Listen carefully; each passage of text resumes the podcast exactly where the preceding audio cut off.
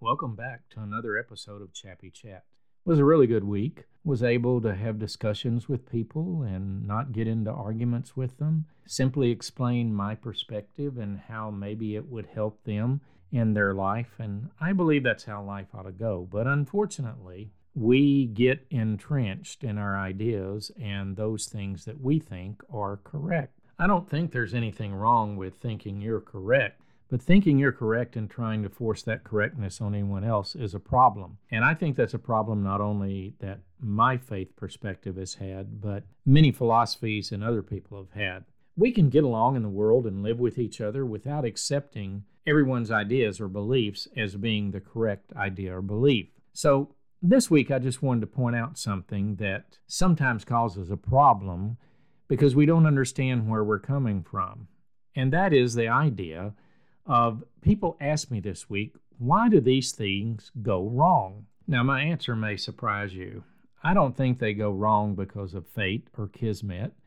I don't think they go wrong because the gods are looking down at us and toying with us, or that we are necessarily always bad people. Now, sometimes we do bad things, and sometimes we do things that are illogical and cause ourselves harm, but I think it's a fact from my faith perspective that we live in a sin fallen world. And that's what I told this person that I was talking to. They were thinking, if only they would have, if this would have happened, if they hadn't have done. And sometimes that's just not the case. You can be going along in life and everything going perfectly or swimmingly, as some people say, and you just have a rough time because you're not where you need to be. Your heart, your soul, that spiritual essence that is a part of you, no matter what spirituality or faith you follow, is not being fulfilled.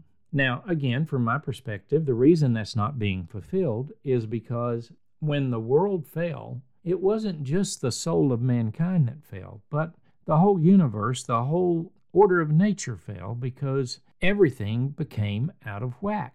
And as I told this person, the only way to get back into sync is to find your spiritual twin. Now, this is just my perspective. Even people in my faith will probably think this is a little wacky sometimes, but I truly believe that in studies we've done about twins, everybody has a rough life if their twin dies early or they're separated from them. Their life is just out of balance without that twin being there. And you and I, from my perspective, have a spiritual twin, and that twin is Jesus Christ. And that hole in our life spiritually must be filled by Him. We must become reunited with Him as a part of a family. But that's where part of the problem comes, and that's what I want to talk to you about this week. Part of the question of what this young lady asked me was if we're God's children and He loves us and cares for us, how come He lets these ha- things happen and these horrible circumstances come about? Well, over my 67 years of life, I've come to believe that God and the devil get blamed for a lot of things, and even the gods, if you don't believe in the Christian God, that they really have nothing to do with. It has more to do with our choices and our accepting responsibility for either having placed ourselves in a situation or allowed a situation to continue, or have not even begun to become a child of God. Now, you're thinking, everybody's God's children.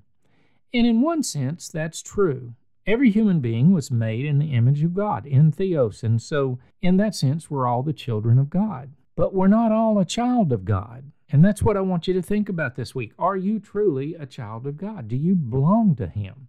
And the best illustration I can think of is the illustration of adoption because my oldest son and his wife adopted a young man who's now 15 years old and to do it, they had to follow the laws of the country he was adopted from, and then they had to come back to this country and follow the laws of adoption here so that my grandson could be a United States citizen and a Farnham belonging to the Kyle Farnham family.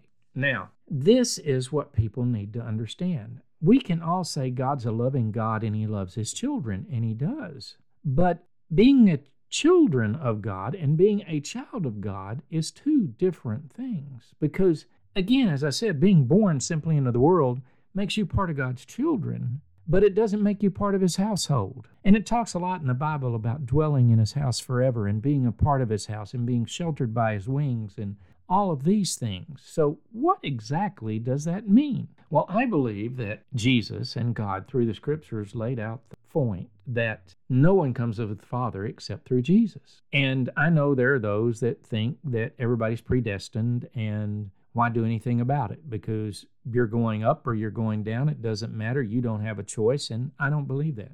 There's other who believes we're an accident. We're here by pure coincidence, and there is no creator behind the world. And if you have those two beliefs, why try or worry about anything? Because it's a crapshoot, as they say. Maybe it's going to be heads, maybe it's going to be tails. I don't prefer to believe that way. I believe that there is a creator, and he gave us a roadmap and direction of how to get there. So that's what I want you to talk about. What is the difference between being children of God and a child of God? Well, it's very simple. Have you gone through the process of being adopted into the family of God? Have you gone through the court of God and being adjudicated as a person in the household of God?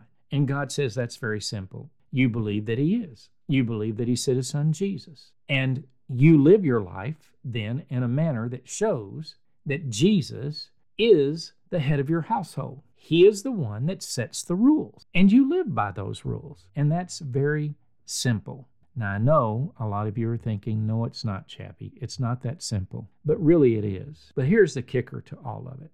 Even though I believe that, I do not believe that God has called me to make everyone a Christian.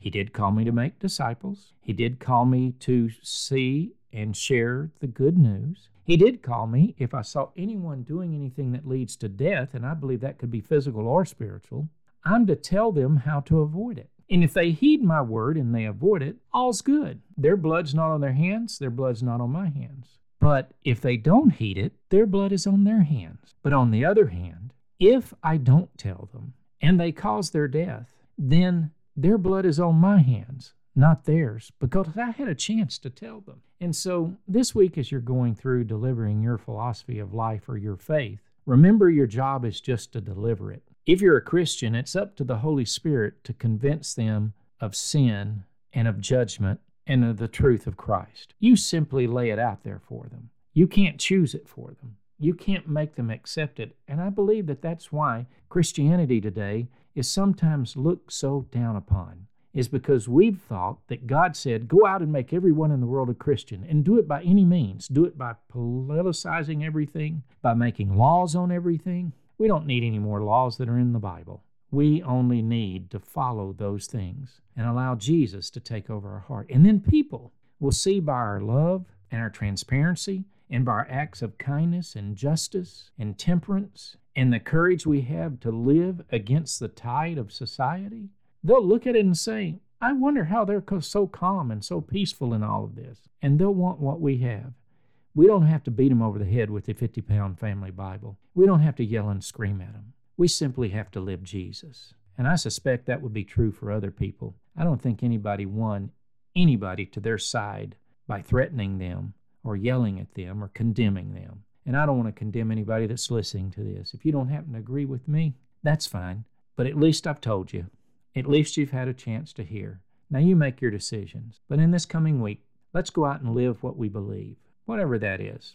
I'll try to live more like Christ this week. You try to live by whatever philosophy it is you're following. And hopefully, if I'm right, you'll come to see Christ. If I'm wrong, maybe I'll come to see what you're thinking. But either way, I think we'll have a better life because we're not yelling and screaming at each other. We're not forcing anything on each other. We're just trying to show each other how to live a good life. Thank you so much for listening. May you have blessing, protection, and favor in this coming week. Until we meet again on Chappy Chats, may your life be prosperous also.